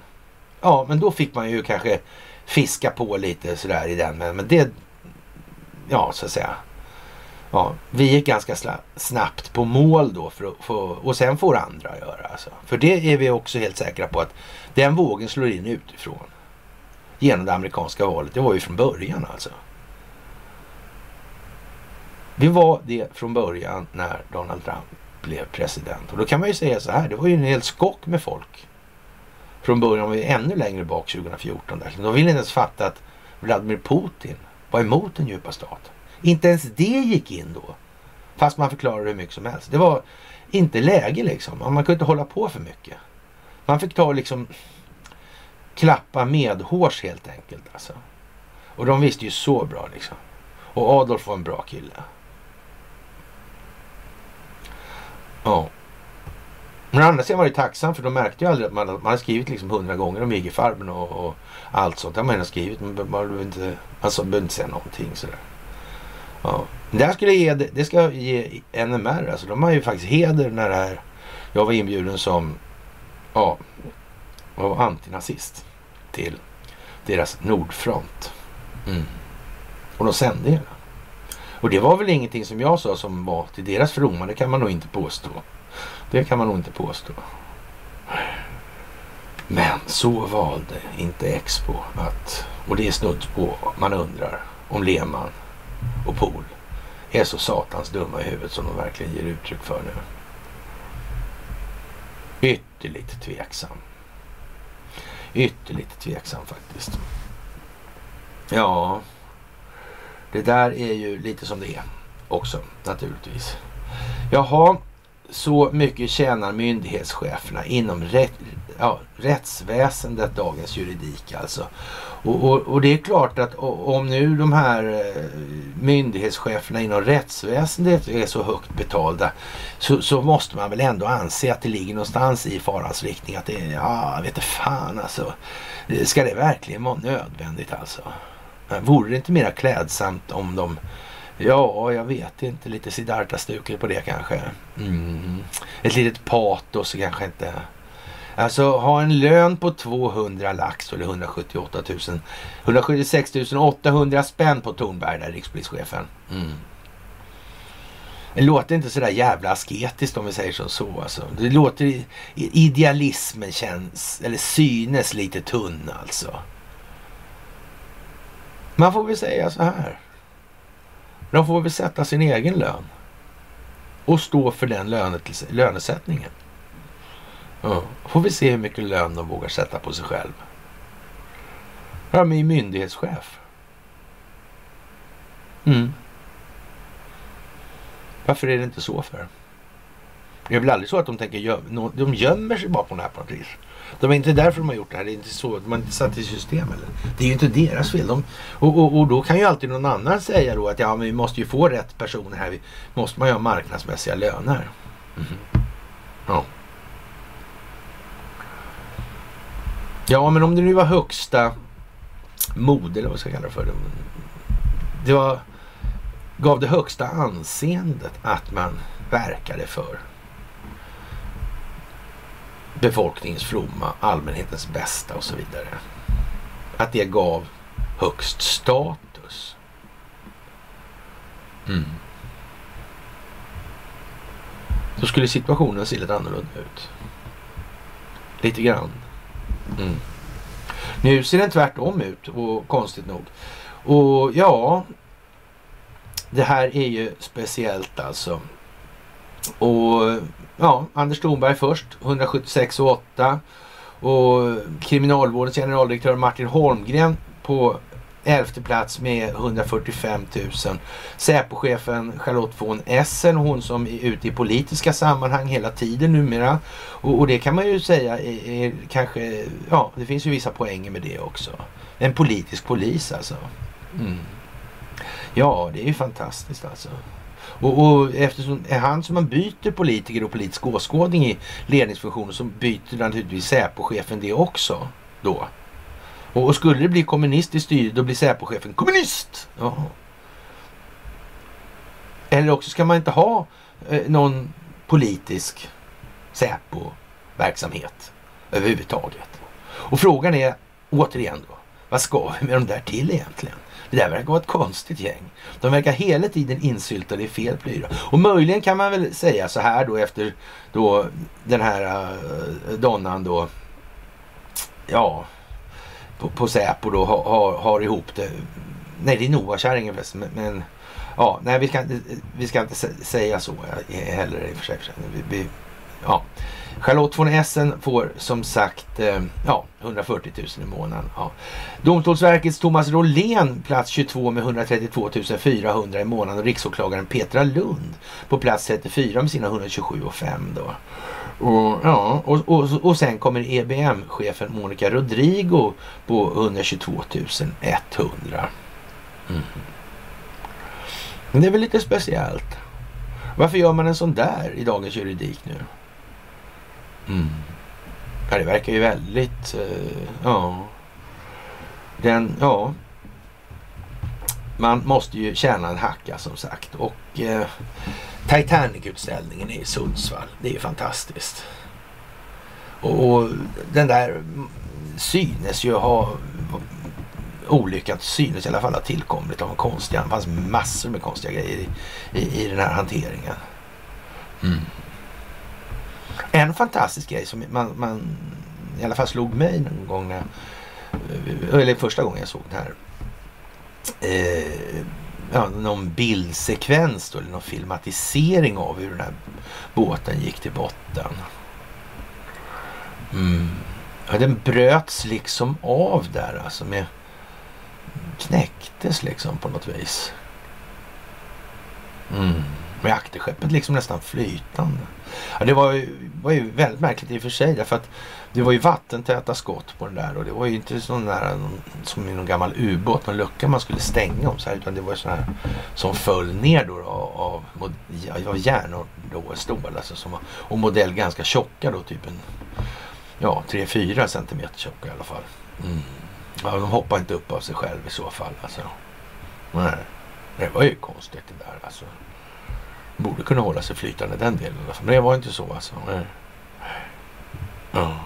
Men, men det kanske berodde på att, att, att hjärtstocken då slets med, alltså kölen på båten, alltså järn, den tjocka balken kan vi kalla det för, i botten på den. Mm. Det som hela skrovet är uppbyggt kring och på då. då. Mm. Det kanske berodde på att den liksom, när den veks så slets den liksom ur eh, akterskeppet då.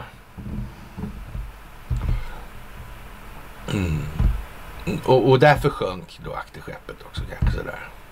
Mm. Annars så, så, ja jag vet inte alltså. Det, det är jättekonstigt.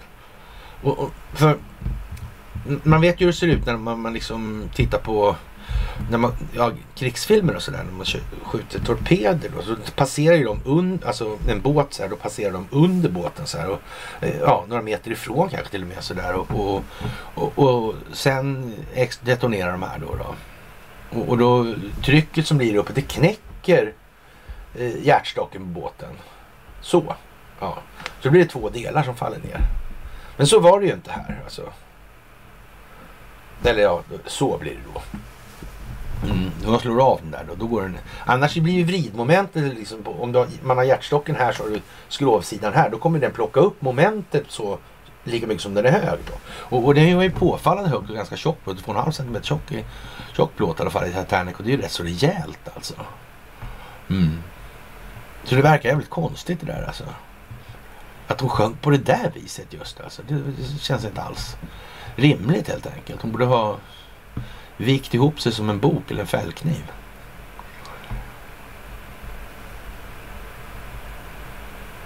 Ja, jag vet inte om den andra blir flytande. Där. Om det inte var så att hjärtstocken var skadad alltså. Det är ju det alltså. Men det vet vi ju inte något om. Om det är så eller inte. Mm. Och så de här passagerarlistorna. Ja. Det var ju massor med folk där som inte var sådär jätteentusiastiska till införandet av Fed. Till och med en Rothschild faktiskt. Han som startar Fed och allting. ja, ja, ja, ja, ja. Mm. Fast många intressanta. Och en sak som var konstigt var ju att det var rätt mycket svenskar. Inte bara rätt mycket, det var väldigt många svenskar. Den där Lind där alltså. Jävla märklig snubbe. Ja. Han gjorde förmögenhet i USA och kom tillbaka till Sverige sen. Och, och blev av med alla pengarna. Och så var han tvungen att fly tillbaka till USA. Ja, under taget namn. Eller la till då Lindberggren eller vad fan han, hette Lind. Så la han till ett... Ja, ja. Det är jättekonstiga grejer alltså. Spännande. Spännande. Ja, ja. Lite grann, det känns lite grann som att man... Ja. Det var många olika eh, händelseförlopp och utvecklingar som påverkades av, påverkades av den där insikten. Så tillvida, eller ur det perspektivet, så är det ju lite likt då kanske det här med, ja, vad ska vi säga, Estonia då. då med, med eh, ja, telekommunikations, militär telekommunikationsutrustning från Sovjet till exempel. Och, ja, var det 3500 utredningar som försvann på Hannes polisstation och från Hannes tingsrätt där och flytta hela skiten till Flemingsberg. Va? Mm, och där var Och så där med Hisham, Hisham Ben Hamou-grejen där då.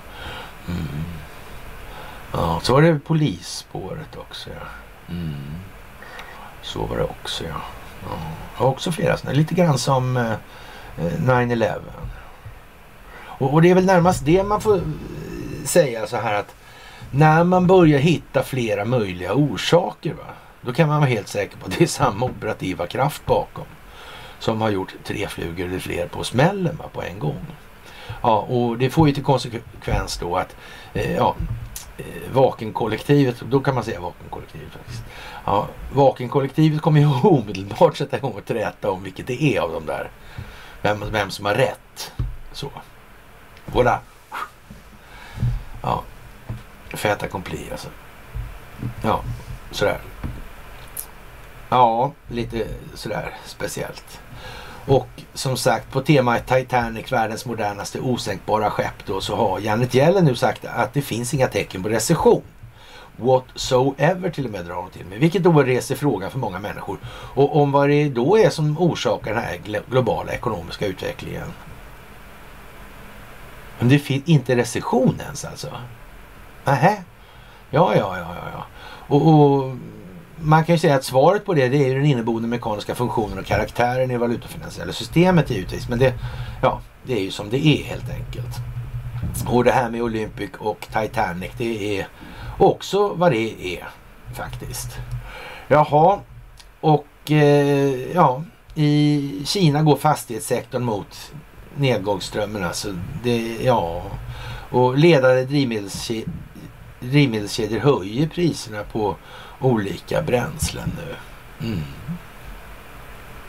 Men det är inte recession. Och det där med inflation, det håller ju på att bli lite konstigt alltså. Varför ser det ut som det gör alltså? Mm. Vad va, va, va händer och varför? Mm. Det är ju märkligt. Det är ju märkligt. Ja, många har märkt att elräkningarna ätit upp en växande del av hushållskassan den senaste tiden och så kommer det att fortsätta vara. Terminspriser, det vill säga marknadens bedömning av de förväntade framtida elpriset påverkar just nu på en dyr, pekar just nu på en dyr vinter för boende i södra Sverige. Ja, under vintern kommer då som kommer ligger priserna väldigt högt i Europa och det spiller över på den nordiska elmarknaden säger Johan Sigvarsson, analytiker på e-handelsbolaget Bixi. Alltså, elen är ju någonting som ännu inte har producerats alltså. Utan det här är ju en marknad som spelar då på eh, olika förväntningar i den meningen. Det här har inte att göra med produktionskostnader och sådana där grejer då. Och frågan är då vilken nytta gör det för den svenska befolkningen? Det kan man verkligen fråga sig i det här läget. Mm. Den är rätt begränsad kan man nog påstå. Och, och, det går ju ut på att människor ska förstå det här alltså. Och ja, i södra Götaland, elområde 4, kommer elen kosta 3,50 per kilowattimme under hösten och vintern enligt Sigvardssons prognos. Under december till mars var snittpriset 1,40 så där är det gott och väl det dubbla säger han. I elområde 3 som omfattar norra Götaland och hela Svealand väntas priset ligga med 2,30 och 2,50 under hösten och vintern. Skillnaderna är stora i landet alltså. Och eh, skillnaderna är då i elområde 1 och 2 som omfattas, omfattar Norrland väntas priserna blir markant lägre, omkring 80 öre. Eh, norra Sverige har alltid ett överskott i produktionen jämfört med sin konsumtion. Väldigt lite förbrukning där och just nu är vattenmagasinen till och med bättre fyllda än normalt alltså. Vilket ger en trygghet säger Sigvardsson där. Och ja, vad ska vi säga? Skulle Putin vilja dra ner på gasen ytterligare eller helt stänga av så skulle priserna skjuta höjden ännu mer säger en herr Holtz här också då som är inblandad i det här. ja, vad ska vi säga? Men mycket kan påverka priset. det poängterar båda analytikerna. Inte minst vädret och hur mycket det blåser kan få eh, stor påverkan. Och som tur är så är ju då SMHI centraliserat i Norrköping. Så det är ju bara för då SMHI att hålla om. Nu blåser det mycket så, så blir elen billig. Förväntningsmässigt, för det är förväntningarna som styr. Och de gör prognoser, väderprognoserna. Eller? Inga klockor som ringer? Nej. Hä. Då får vi köra ett varv till helt enkelt. I dagsläget ser det i alla fall ut som att konsumenterna får räkna med dyrare elfakturor i höst. Alltså hur man än vrider och vänder på ekvationen så finns det väldigt lite som talar för annat än exceptionellt höga priser. Frågan är bara hur höga blir de, säger Christian Holtz alltså. Fantastiskt. Inte ett öga torrt. Fantastiskt trevligt alltså. Jättebra alltså. Både expert och konsult igen också. Och ja, idag när det gäller eh, tågen så går det ju väldigt eh, långsamt, här säga, men det blir väldigt dyrt alltså. Så kan tågen får bättre internet snabbt alltså. Det här är speciellt. Idag är faktiskt uppkomlingen längs järnvägen offent offentligt dålig, ofantligt dålig. Men på stambanorna, eh, även på stambanorna säger Mikael Larsson, riksdagsledamot för Centerpartiet och ledamot i trafikutskottet, när, fel, när fler vill resa klimat smart med tåg förväntar sig också fler att kunna arbeta under resans gång och de vill ha en tillförlitlig internetuppkoppling framhåller Enligt myndigheten som bevakar elektronisk kommunikation, Post och telestyrelsen PTS, eh, är, det bra mobiltäckning mellan 50 och 60 procent av de mest trafikerade järnvägssträckorna i Sverige. SJ vill att PTS ställer högre krav på mobiloperatörerna så att vita fläckar täcks. Centerpartiet och Vänsterpartiet vill eh, likt SJ att PTS i kommande frekvenstilldelningar ställer krav på ökad täckning och kapacitet längs järnvägen.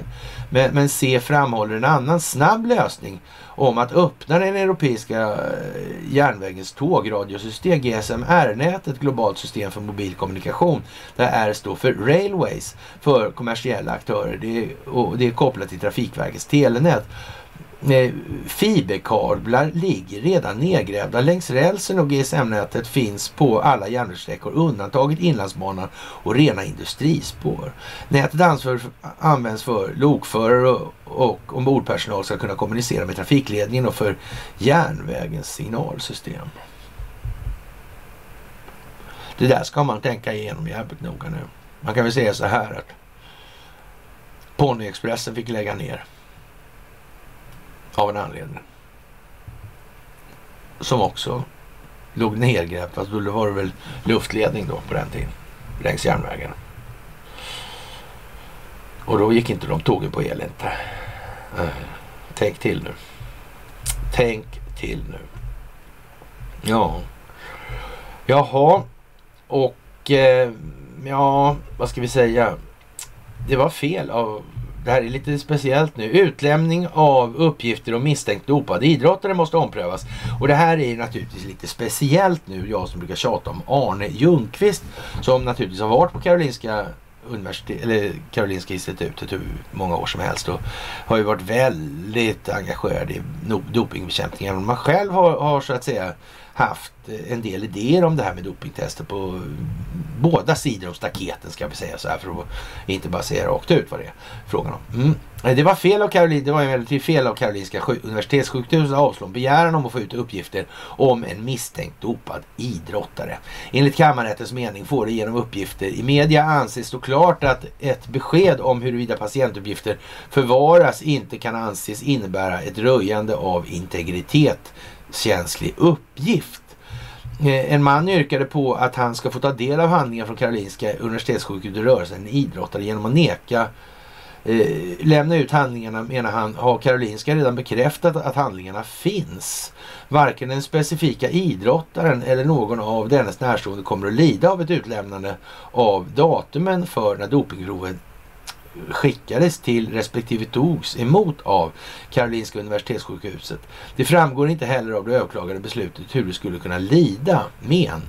I sitt, beslut skrev, sjukhuset att en eventuellt bekräftelse på om Karolinska Universitetssjukhuset förvarar Patientuppgifter rörande namngiven person samt ett eventuellt utlämnande av dessa uppgifter förutsätter på grund av det omvända skaderekvisitet att Karolinska Universitetssjukhuset vid tiden för prövningen kan vara säker på vilken rättslig betydelse som eh, uppgifterna har alltså. Ja.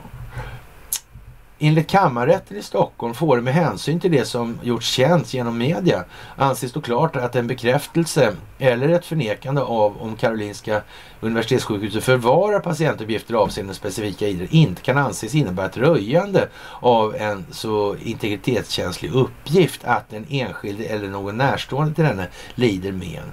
Karolinska Universitetssjukhuset skulle därför inte avslagit begäran i dessa delar på grund på denna grund. Karolinska universitetssjukhuset borde istället ha gjort en prövning av om handlingarna innehåller uppgifter om en enskilds hälsotillstånd eller andras person, andra personliga förhållanden samt bedömt om det i sådant fall står klart att uppgiften kan röjas utan att någon enskild eller någon närstående till den lider. Mot denna bakgrund bedömer kammarrätten att Karolinska Universitetssjukhuset inte har gjort en sådan noggrann sekretessprövning som krävs enligt tryckfrihetsförordningen. Denna prövning bör inte göras av kammarrätten som första instans. Det överklagade beslutet ska därför upphävas i dessa delar om målet visas åter till Karolinska Universitetssjukhuset för ny prövning. Mm. Det finns bara ett sånt, ett sånt här laboratorium också. En annan fråga var om eh, Karolinska Universitetssjukhuset låter göra undersökningen för det allmännas räkning, alltså för det allmännas bästa skull. Alltså. I förarbetena till lagen eh, 2022 kolon 926 om behandling av personuppgifter i idrottens antidopingarbete uttalas bland annat följande om dopinglaboratoriet vid Karolinska Universitetssjukhuset. Och ja, eh, massa hänvisningar då. Och eh, av artikel 6.1 i världsantidopingkoden följer att endast laboratorier som har akkrediterats eller annars godkänts av WADA får analysera dopingprov. Idag finns det ett sådant laboratorium i Sverige, nämligen dopinglaboratoriet vid Karolinska Universitetssjukhuset som drivs av Region Stockholm. Då doping kan vara förknippat med hälsorisker kan verksamheten vid dopinglaboratoriet enligt regeringens mening sägas syfta till bland annat att spåra upp hälsoproblem. Dopinglaboratoriet utgör en del av Region Stockholms verksamhet vid enheten för klinisk farmakologi vid Stockholms eller Karolinska Universitetssjukhuset. Laboratoriet tar förvisso inte uppdrag från vården vid det egna sjukhuset utan från olika organisationer inom idrotten. Mm. Verksamheten vid laboratoriet påminner dock om den som bedrivs vid, regionen, vid en regions egna mikrobiologiska laboratorier som alltså anses bedriva hälso och sjukvård. Det framstår därför som rimligt att verksamheten vid dopinglaboratoriet faller in under samma lag som resten av verksamheten. Med hänsyn, taget till, eller med hänsyn till att dopinglaboratoriet får anses bedriva hälso och sjukvård så att det ingår i Region Stockholms verksamhet bedömer kammarrätten att Karolinska Universitetssjukhuset har låtit göra undersökning för det allmännas räkning. Även om uppdragen inte kommer från vården vid det egna sjukhuset. Som sagt, man ska vara försiktig med vad man önskar sig. Det gäller Arne också. Där ser man. Där ser man. Ja, ja. Jaha, rikspolischefen med lönen alltså. Det är som det är. Mm. Vi får väl hoppas han är glad för den då. Det var väl en snäll sammanfattning i alla fall. Och Nancy Pansy, hon får inte åka till Kina för Kina, men kanske åker ändå. Det får vi väl se vad som krävs i det här. Men det hettar till där alltså. Och ja, vad ska vi säga? Det är inte så mycket att be för. Jaha, det finns en bild som bekant på Recep Tayyip Erdogan, Vladimir Putin, Donald Trump och Xi Jinping. Alltså jag tror ni har sett den bilden. Och någon gammal soufflépudding som ja, faller ihop alltså. Ja, och Aftonbladet skriver att eh, Putin och Erdogan försöker eh, styra oss alltså. Den ryska offensiven har stannat upp trots intensiva bombningar av både militära och civila mål. Det är ett besvärligt läge för Putin. Det är så besvärande att hans regim inte längre nöjer sig med sträng censur på det lilla som finns kvar av fria medier i Ryssland. Nu försöker de tysta medier utomlands alltså. Attack mot Aftonbladet. Den 18 juli publicerade ryska utrikesdepartementet ett inlägg på sin officiella hemsida som anklagar Aftonbladet för att sprida russofobisk galenskap. En av de artiklar i denna tidning som Kreml stämplade som fake news ja, beskriver livsmedelsbristens roll i de ryska krigsplanerna. Blockaden av ukrainska hamnar hindrar en av världens ledande exportörer av spannmål från att skeppa ut sina varor. Följden blir att den globala matkrisen förvärras. Svälten ligger runt hörnet i många länder, inte minst i Afrika. Internationella samtal kan bryta den ryska handelsblockaden. I fredags undertecknades ett avtal i Istanbul om att öppna tre ukrainska hamnar. Dagen efter bombade Ryssland den största av dessa hamnar, Odessa alltså. Adjessa heter det egentligen på ryska, men skitsamma. I alla fall så de skrev alltså på det här avtalet i Ryssland alltså då, och, och, och sen bombade de. Men riktigt så har han inte uttryckt det här i Aftonbladet. Möjligen kan det ju finnas en anledning till det alltså. Det här är ju inte sådär eh, diskret. En liten antydan. Det är helt flagrant. Helt enkelt. Och det gäller att se det nu alltså.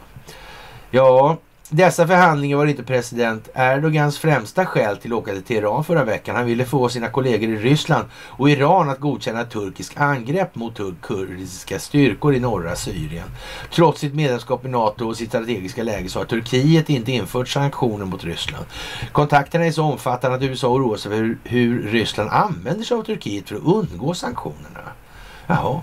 Det har inte varit någon hejd på de turkiska angreppen mot Sverige under våren. Företrädare för regimen i Ankara har tagit sig rätten att angripa svenska folkvalda på ett sätt som liknar Moskvas angrepp på svenska journalister. Svenska medier har ofta uh, fört vidare den turkiska kritiken okommenterad. I en intervju i Aftonbladet häromdagen menade riksdagsledamoten Laven Redar socialdemokrat som har kurdisk bakgrund att alla gick rakt i Erdogans fälla. För Erdogans skamliga krig mot kurderna i Syrien har inget med NATO att göra. medan vi har stirrat oss blinda på kurdfrågan siktar den turkiske presidenten in sig på amerikanernas vapenembargo och, och ryssarnas politik i Syrien, säger det där. Ber Putin om lov. Ja. Dagen innan turkisk Turkiets president Erdogan åkte till Iran förnyade han sitt hot om att frysa Sverige och Finlands NATO-ansökningar. Sen, sen åkte han för att inhämta ja, Putins tillstånd för ett nytt angreppskrig. Alltså. Ja. Ryssland och Turkiet angriper svenska medier och folkvalda under de senaste månaderna. Hur pass allvarligt är det här? Och hur ska vi förhålla oss till det? Spelar Turkiet dubbelt med både NATO och Ryssland? Ja, hur ska Sverige agera framöver när Erdogan fortsätter att hota med att sätta käppar i hjulen? Ja, vad konstigt det där är alltså. Det är konstigt. Vad kan det betyda? Ja.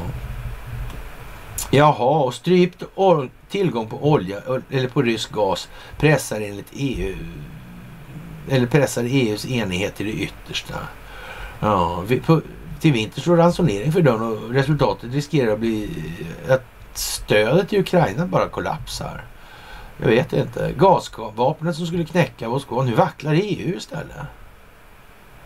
Men jag vet inte om vi kanske har påpekat det någon gång vad som är själva målet med hela den här verksamheten alltså. Vad är målet med det här folkbildningsprojektet? Har det någonting, målet med det här folkbildningsprojektet, har det någonting med NATO att göra? Har det någonting med EU att göra? Har det någonting med Israel att göra kanske? Kan det vara så?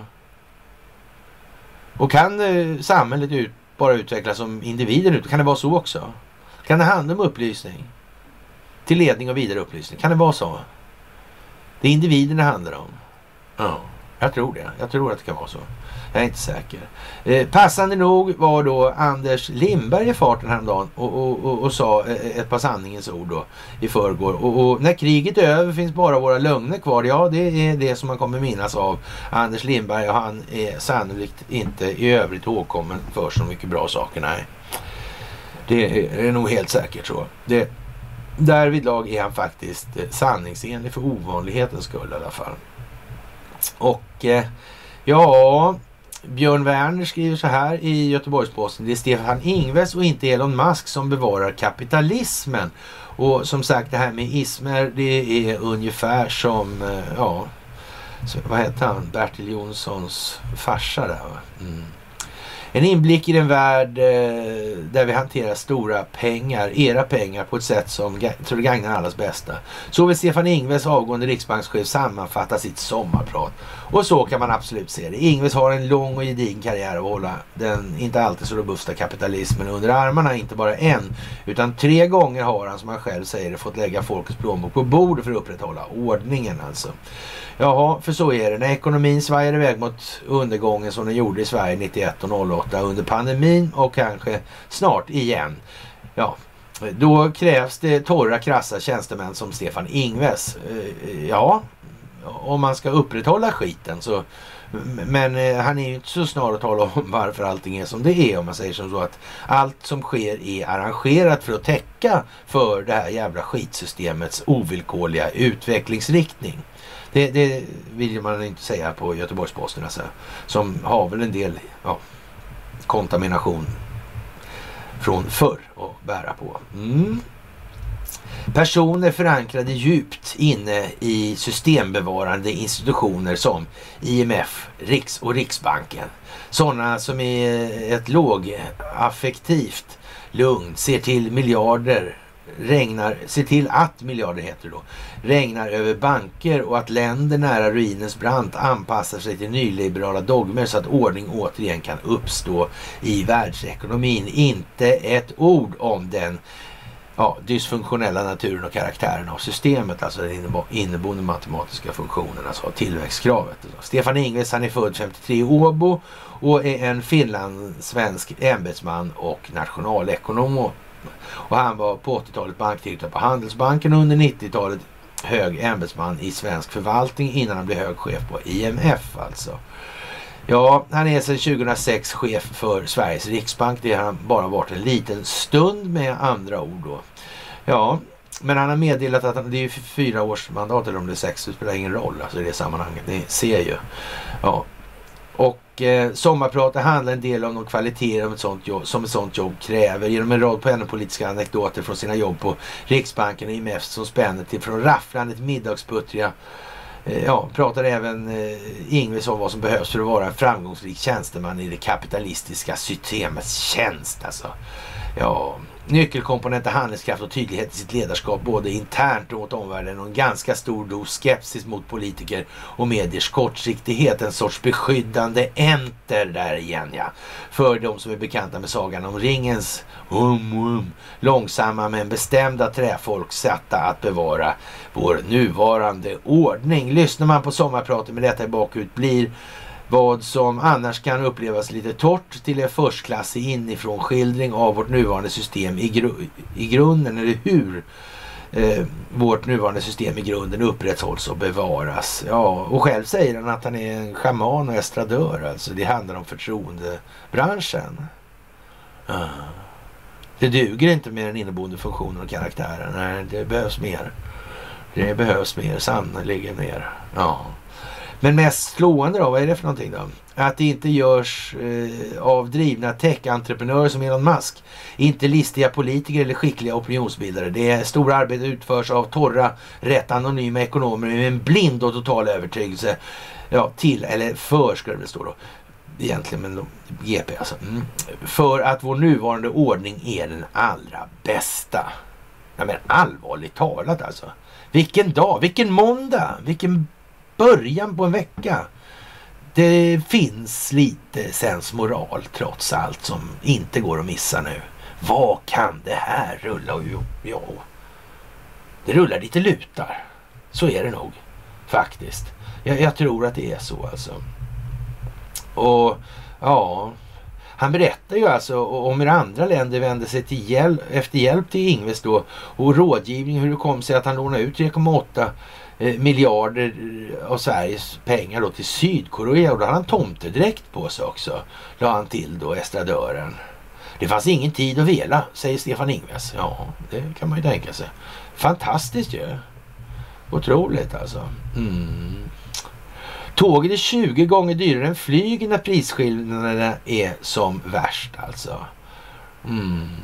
52 spänn kostar det att flyga då Malmö-Stockholm. Till, ja, sådär. Och, och ja, det är lite dyrare att åka tåg då. Mm. Vad vill man ha sagt alltså? Och det här med samhällsavgörande ja, infrastruktur alltså. Mm. Ja, det är ju konstigt det här att det, ja, att det får gå till så här alltså. Ja, men för att lösa alla problem som finns i Sverige så inför man då åldersgränser för att köpa ägg. Alltså det känner vi ju till då. Och, och, och det blir ju väldigt bra alltså. Ja, på hela taget. Och eh, ja, Kina har placerat eh, Huawei-utrustning alldeles nära närheten av ja, eh, amerikanska militärbaser i USA. Mm. De här som man bestämde i kammarrätten i alla fall att eh, eller om det var högsta förvaltningsdomstolen redan. Jag vet inte. Men ja, spelar roll. Mm. Kina lär ju inte överklaga. Det är inte det som är syftet. Nej, det är ju inte det. Det är ju inte det. Det handlar om det moderna kriget. Faktiskt. Och hur är det med underlivsporslinet och hans förehavanden med Kina? Är det någonting som kommer upp tro? Mm. Men det verkar kunna ligga i farans riktning faktiskt sådär. För, ja, och Nordkorea de tycker på något vis att det, det, ja, amerikanerna håller på med biologisk krigföring i Ukraina. Varför konstigt? Det verkar precis som att det är planerat. Det är koordinerat ändå alltså. Det är på något vis så. Jag vet inte. Jag kan inte se det på något annat vis alltså. Ja, ja. Jaha, och eh, Ungern eh, gör det de inte får göra för alla andra utan de köper mer rysk gas istället. Och, och, det är ju vad det är just nu. Och som sagt, det här är ju lite speciellt alltså. Och ja, när det gäller amerikanska militären så är det ju lite speciellt alltså. Mm. Arméminister Ryan McCarthy säger att de inte vill skapa ett intryck av att eh, militären var inva- inblandad alltså i valprocessen. Eh, ja, i något dokument sådär. Han, han sa att eh, ja, Mr Miller made it clear that the military would not be involved in certifying the election results and that 10 different news agencies asked him about military use and martial law. Det kan ju betyda lite åt båda hållen då. Kan man säga. Eller rättare sagt, det kan ju inte betyda någonting annat. Då blir det ju det där med presidenteden alltså. Det blir ju det. Mm. Och det blir ju det där med fotbollen också. Han har ju ingen fotboll. Det är ju konstigt alltihopa. Ja, man skulle kunna eh, säga alltså det här. Det, ja, det hade ju inte sett ut bra ut om militären hade varit inblandad. Det hade ju sett dumt ut. Alltså. Det är inte riktigt läge för det då, skulle man kunna säga då. Faktiskt. Jaha, och ja, va, jag vet inte. Vi, vi får väl konstatera då att eh, SD vill skriva en vitbok om sin nazisthistoria men inte om att nazismen hade sitt ursprung i Sverige. Då, kan vi ju säga. Eh, eh ja, som sagt, när det kommer till frågan om globalismens roll så är inte svenska politikerkåren eh, inte de största kritikerna alltså. Eh, sådär alltså, det, det, det är så. Ja, det kan man ju tänka sig faktiskt. Jaha, och eh, ja, vi har väl kommit ungefär eh, dit vi bör komma idag faktiskt. Och det händer ju en helt ofantlig massa saker nu. Men det går ju liksom ihop. När till och med de svenska medierna är tvungna att skriva ja, näst intill i klartext vad det är som händer och vad som ska ske. Det är näst intill uppenbart vad det kontextuella budskapet har för värdeladdning. Och det är ju lite speciellt måste man ju faktiskt tycka då någonstans att eh, Ja, att det ska gå så trögt alltså. Men det är inte mycket att göra. Det är ju faktiskt eh, apkoppornas fel. Alltså det är ett globalt hälsonödläge nu alltså. Och, och, ja, det måste bli tydligt. Det är bilden. Det är känslan. Det är de känslogrundande värderingarna. Ja, ni vet hur det är här i världen. Ja, kära vänner, med det får vi väl nästan eh, säga att eh, vi kan väl nämna lite om det här med Titanic-utställningen och det här med André Oskar Wallenberg, AO, då, eller han i riksdagen kallar Wallenberg då. Och man kan säga så här, kopplingen mellan familjen Hambro, JP Morgan och Wallenberg är, är inte omö eller omöjlig att hitta då om man säger sådär. Så, och eftersom då eh, den här André Oskar Wallenberg då, var, då hade en hel del med Sundsvall att göra skulle man kunna säga om man är lite återhållsam igen då. Alltså verkar det på något vis att ja, nu är ju Sundsvall eller Calcutta då en jävla stor och fin stad alltså. Ungefär som New York och, och Los Angeles och sådana andra ställen som det där ja, utställningen åker till. Alltså, men det verkar ju mest när man tittar på den här utställningen och väger samman med hur det här ser ut. Alltså. Man, grejer, man kan köpa böcker också. Och bland de här böckerna, de här grejerna man kan köpa där. Och så här, då kan man ju säga så här att eh, det saknades ju inte direkt då ska man säga alternativa teorier om vad, vad det var som hade hänt egentligen. Det, det gjorde ju inte det faktiskt. Och, och, den från Kina hit reste då Mr Snakemore. Han blev alldeles uppspelt över det här alltså. Han är nämligen en, en stor beundrare av olika fartygsförlisningar och deras haveriförlopp och såna här grejer. Mm.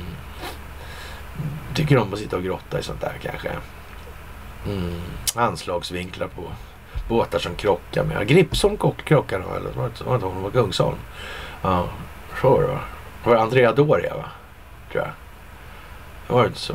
Var inte det konstig historia förresten?